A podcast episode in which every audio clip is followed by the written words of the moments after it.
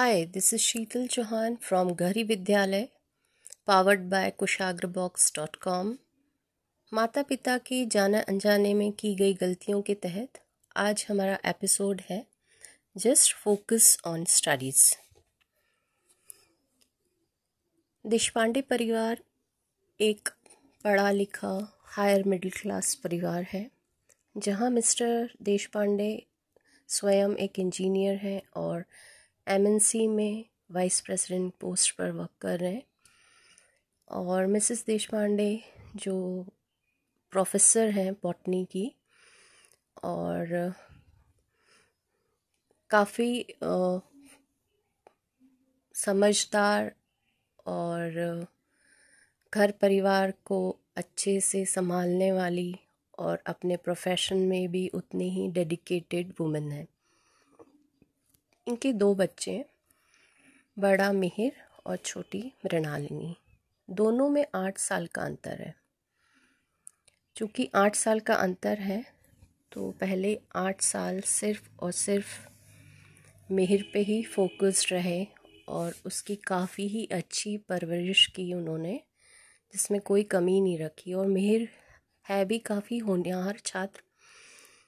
हमेशा से ही नर्सरी से अब चूँकि कॉलेज में आ गया है, अब तक कक्षा में फ़र्स्ट ही रहा वो और काफ़ी उसने पढ़ाई में मेडल्स जीते। छोटी मृणालिनी थोड़ी उससे अपोजिट है, खूब बातूनी मस्ती खोर वो भी काफ़ी अच्छी है पढ़ाई में। पर पढ़ाई के साथ साथ वो बाकी चीज़ों पर भी उतना ही समय देती है और चूँकि छोटी है तो थोड़ी ज़िद्द से अपनी मनमानी करवा भी लेती है। मिहिर काफ़ी स्वभाव से शांत है और उसका चूँकि पढ़ाई पर ज़्यादा फोकस है तो किताबें पढ़ना और सिर्फ़ और सिर्फ़ अपने पढ़ाई में ज़्यादा समय व्यतीत करना तो ऐसी उसकी दिनचर्या रहती है। मिहिर अब जब एर्थ में आया तो साधारणतः पुणे का ऐसा माहौल है कि बच्चा अब पढ़ाई पर और ज़्यादा फोकस हो जाएगा। घर, परिवार, रिश्तेदार, दोस्त भी काफ़ी सपोर्टिव रहते हैं और वो भी ये मान लेते हैं कि अब ये अगले चार पाँच साल बच्चा सोशलाइज नहीं करेगा। घर, परिवार के कार्यक्रम में आएगा, जाएगा नहीं और ये पढ़ाई पर इसका ज़्यादा से ज़्यादा समय और ध्यान केंद्रित रहेगा। यहाँ तक कि बच्चे के माता पिता भी अगर कार्यक्रम में नहीं आ पाते हैं तो वो मान लेते हैं कि नहीं, वो बच्चे की पढ़ाई ज़्यादा ज़रूरी है। और ये चूँकि टेंथ बोर्ड, ट्वेल्थ बोर्ड में और ज़्यादा पढ़ाई होती है तो बच्चे के साथ साथ माता पिता भी उन, डिवोटेड रहते हैं पढ़ाई के लिए। और रिश्तेदारी, दोस्तों के यहाँ आना जाना स्वयं का और उनका भी कम ही रहता है इन पाँच वर्षों में। तो ऐसा ही इनके परिवार में भी पाँच वर्ष पूरा माहौल बना रहा। और मिहिर ने स्कोर भी अच्छा किया, टेंथ में भी टेंथ में भी अच्छे उसके परसेंटेज बने और ट्वेल्थ में भी उसके नाइन्टी फाइव के करीब परसेंट रहे।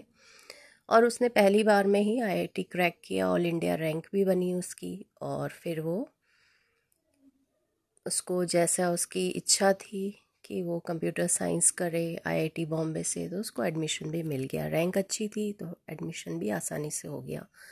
परिवार में सब बहुत खुश और होंगे भी क्यों नहीं? क्योंकि जिस उद्देश्य के लिए सब लगे हुए थे पिछले सा, पाँच साल से, वो उद्देश्य आज पूरा हो गया था और उसकी एक बड़ी पार्टी हुई, सब दोस्त, रिश्तेदार आए और फिर उसका एडमिशन हुआ और फिर माता पिता जाके उसको छोड़ के आए हॉस्टल में और उसकी पढ़ाई भी अच्छी चालू हो गई। अब उसका पहला टर्म आया एग्ज़ाम्स और दो पेपर भी हो गए। मिहिर चूँकि हॉस्टल में था तो बोलता भी वैसे कम ही है। तो उसकी ज़्यादा रेगुलर ऐसे माता पिता से फ़ोन पर बहुत लंबी बात हो, ऐसा भी नहीं होता था। ठीक है, रोज़ एक पाँच मिनट का फ़ोन कॉल रहता था, जैसे हर माँ बाप होते हैं, पूछ लेते थे, खाना खाया, सब ठीक है, पढ़ाई अच्छी चल रही है, वगैरह वगैरह। इस बीच उसके एक एग्ज़ाम हो गई, अच्छे से हो गई, उसके मार्क्स भी अच्छे आए तो माता पिता भी खुश थे कि चलो यहाँ पर भी उसका अच्छा चल रहा है। अब जब फाइनल एग्ज़ाम्स करीब आए। तो दस पंद्रह दिन से उसके फ़ोन कॉल्स भी ना के बराबर ही आए, एक दो बार आए। तो माता पिता ने समझ लिया कि नहीं, प्रैक्टिकल्स भी है, थ्योरी भी है, प्रोजेक्ट सबमिशन भी है, पहला सम, टाइम फ़र्स्ट ईयर है। तो बिज़ी है इस कारण से वो फ़ोन नहीं लगा पा रहा है और इन्होंने भी उसको लगाकर परेशान करने की उचित नहीं समझा। तो ऐसा उनका आपसी समझ रहा और उन्होंने भी उसको कॉल नहीं किया।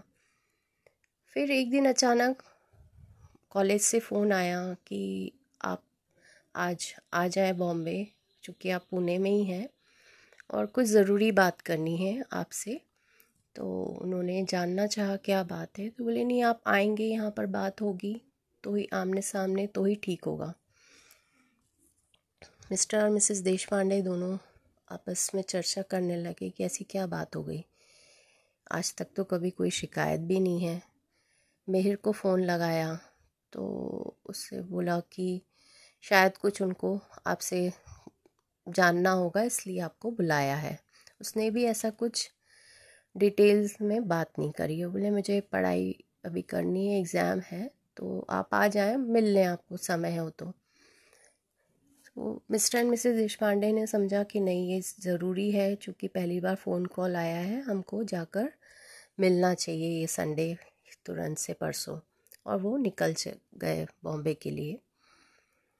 वहाँ पहुँच हॉस्टल वार्डन से मिले तो उन्होंने बोला कि नहीं, आपको काउंसलर सर से मिलना होगा और आपका जो समय तय हुआ है, उसमें वो आपका वेट करेंगे। काउंसलर से उनकी लंबी चर्चा हुई एक घंटा और उसके बाद वो वापस आए मीर को फ़ोन किया और फिर मेहर के साथ वो बैठे उसके कमरे में जाकर और बड़े ही स्तंभ थे कि ये बात तो हम सोच भी नहीं सकते हैं कि मेहर ने इतना पढ़ाई को लेके स्ट्रेस ले लिया और इतनी एनजाइटी उसमें डेवलप हो गई कि उसको अटैक्स आ रहे थे, वो ब्लैंक हो रहा था और घबराहट हो रहा था, उसको दो बार हाई फीवर भी हुआ, पर मिहिर ने हमको नहीं बताया।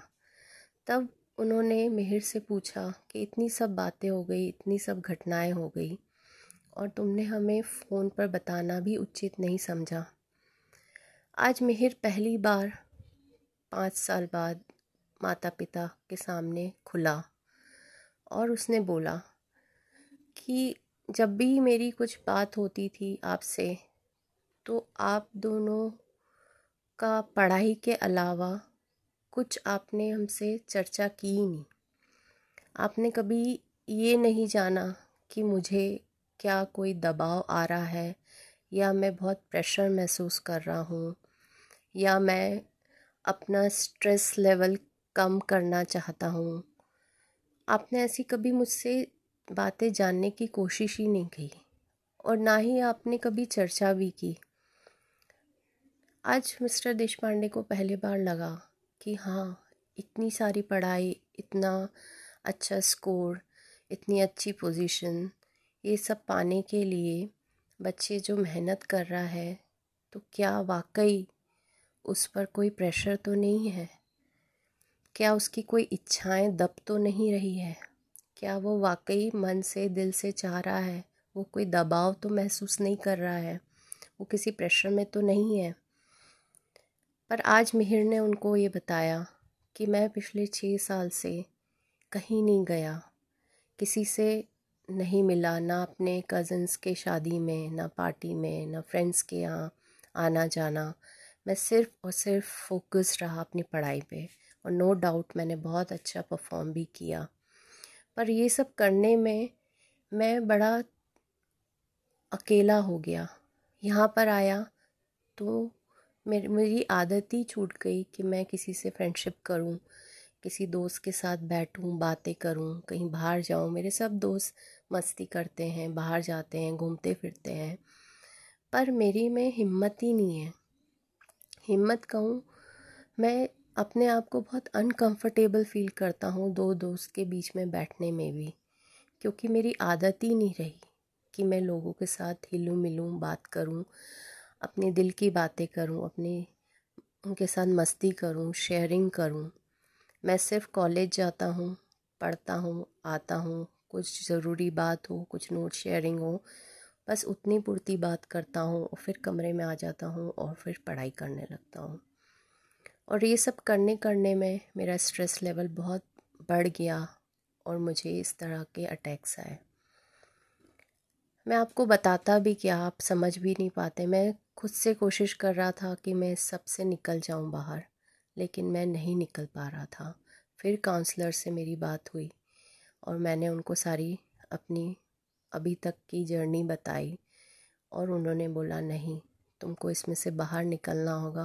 This is not good for your health mental health and it's not about mental health और physical health it's for your own well being और फिर मैंने सही यही ठीक समझा कि आप उनसे मिलें और समझें और फिर मुझे समझें। आज बातें सुनते सुनते माता पिता के आँख में से आँसू बह रहे थे। और कहीं ना कहीं अंदर ये ग्लानी भी थी कि हम पढ़ाई के अलावा बाकी चीज़ को क्यों नहीं देख पाए, क्यों महसूस नहीं कर पाए, क्यों नहीं समझ पाए।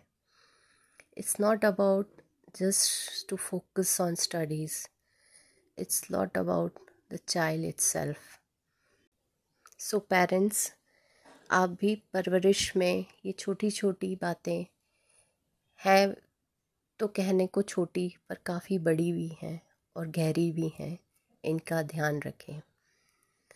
Thanks bye enjoy your life enjoy parenting